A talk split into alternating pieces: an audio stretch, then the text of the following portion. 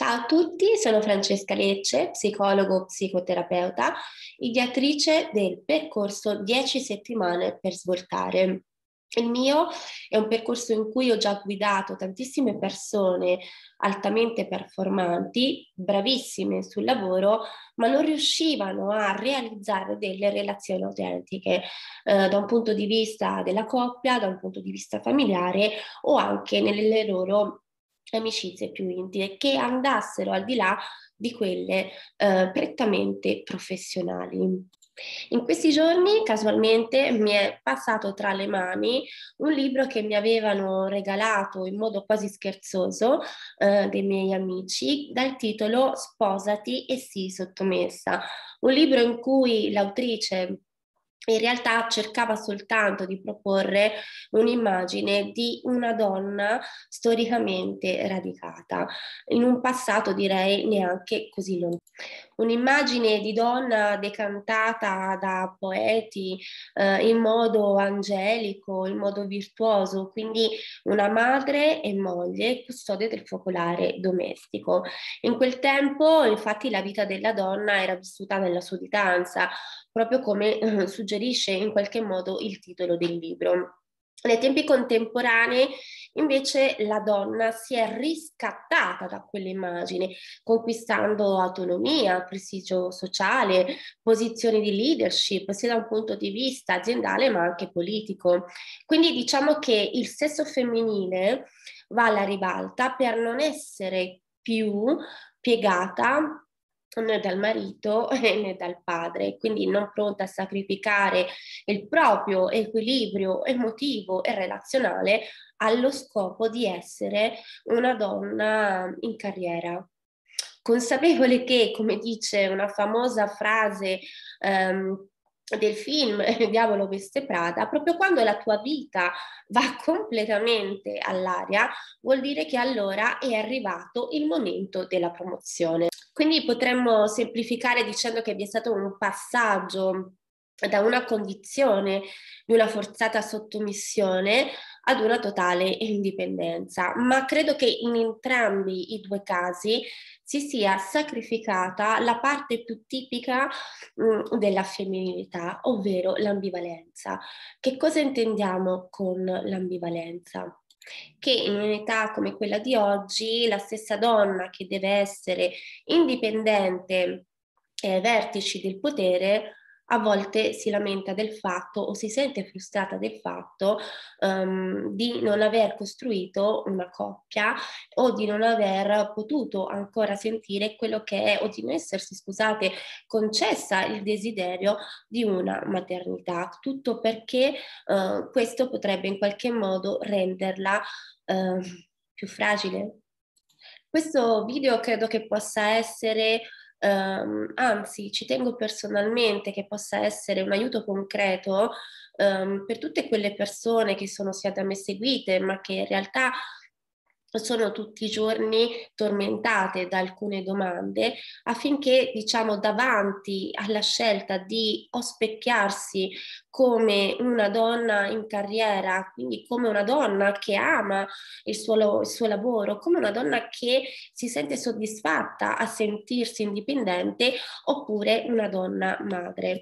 Sono tante le donne che affrontano ogni giorno la situazione in un modo diciamo timido o almeno questo con il modo in cui si definiscono, frenandosi e autocensurando quelli che sono i loro desideri. Beh, direi che forse potremmo partire un po' da questa riflessione, dal fatto che mh, mm, per partire e darci delle risposte giuste, forse dovremmo iniziare a um, individuare quelle che sono le domande che ci poniamo. Questo perché le domande e questo credo uh, che anche tu forse uh, in qualche modo spesso ci sia un po' inceppata in questo meccanismo, um, tutte le volte che le domande vengono in modo quasi ossessivo setacciate solo da pensieri prettamente razionali, vuol dire che le stiamo in qualche modo esasperando. Quindi la formula giusta è quella di setacciarle anche da un punto di vista emotivo. Ed è proprio così che io mi sono ritrovata tre anni fa a firmare il rinnovo del mio contratto come docente eh, con un pancino che un po' alla volta ehm, si faceva spazio nel mio corpo. Per noi donne e penso anche per te è importante lavorare, affermarsi, rendersi indipendente e quindi a volte l'idea della famiglia nemmeno compare lontanamente in nessun appuntamento della nostra agenda, ma poi quando ci troviamo come nel mio caso in ospedale, ancora del tutto incredula e mi ritrovo eh, tra le mani questo e questo strucciolino, anche nato prima uh, del suo tempo, comprendi come uh, quel momento che ha attraversato um, col pancione, quindi comprendi come quella pancia era nobile, proprio come è nobile il tuo cuore e quello che senti. Ma um, Beh, una volta tornati a casa non possiamo edulcorare il tutto eh, con un bel dipinto rosa su ogni parete della nostra casa. Questo perché in qualche modo la realtà ci richiama a noi e così ritorniamo nuovamente a tutto quel rimurginio. Ma qui le domande cambiano, ovvero nel momento in cui eh, si diventa mamma qualcosa in noi sta mutando e quindi piuttosto che rimanere inermi iniziamo a chiederci ha senso tornare a lavorare?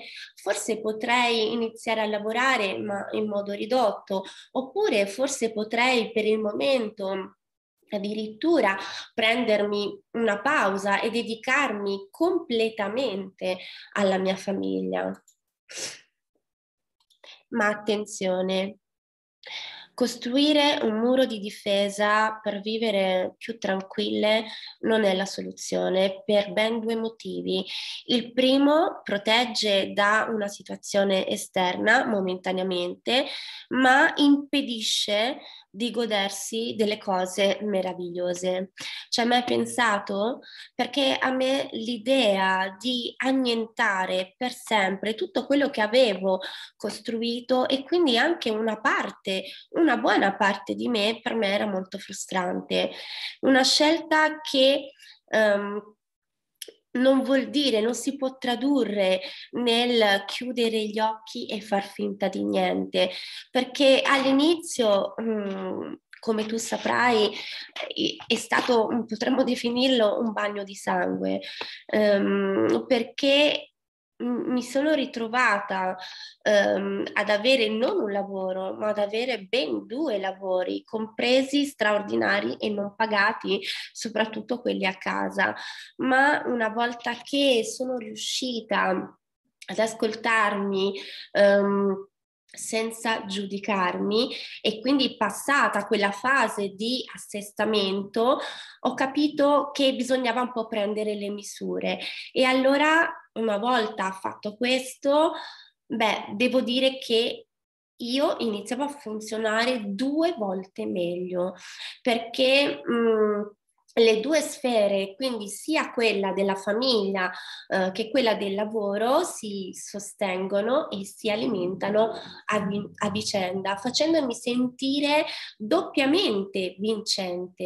Il fatto di eh, diventare madre non si traduce nel diventare un'altra persona, quindi lavorare mi ha restituito serenità ed equilibrio, perché credo, e questa è stata la mia vera scelta, eh, che poter essere una madre serena, soddisfatta ehm, della costruzione della propria vita, in realtà trasmettesse alla mia bambina dei valori, ma anche degli stati emotivi di equilibrio.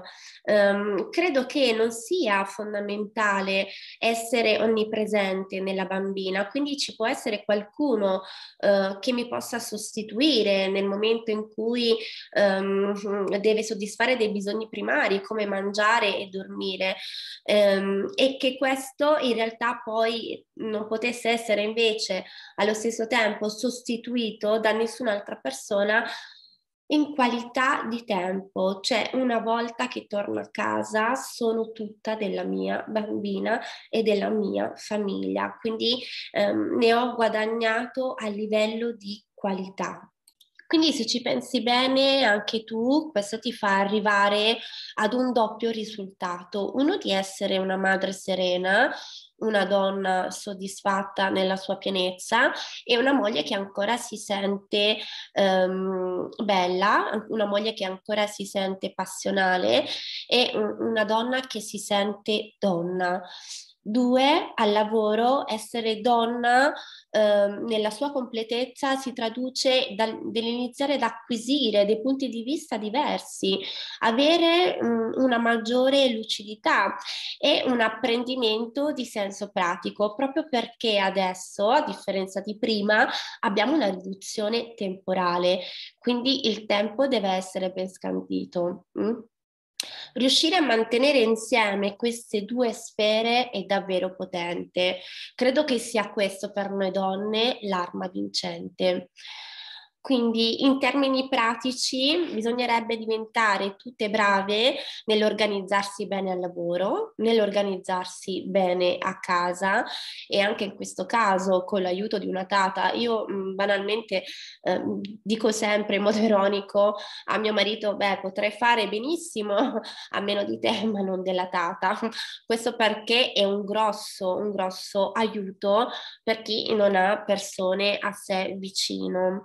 E terzo, ma non per importanza, è non pretendere di avere tutto sotto controllo e fare tutto alla perfezione molte donne um, si sentono ancora troppo in colpa e credo che questo sia proprio un retaggio brutto che ci portiamo dietro da troppo tempo.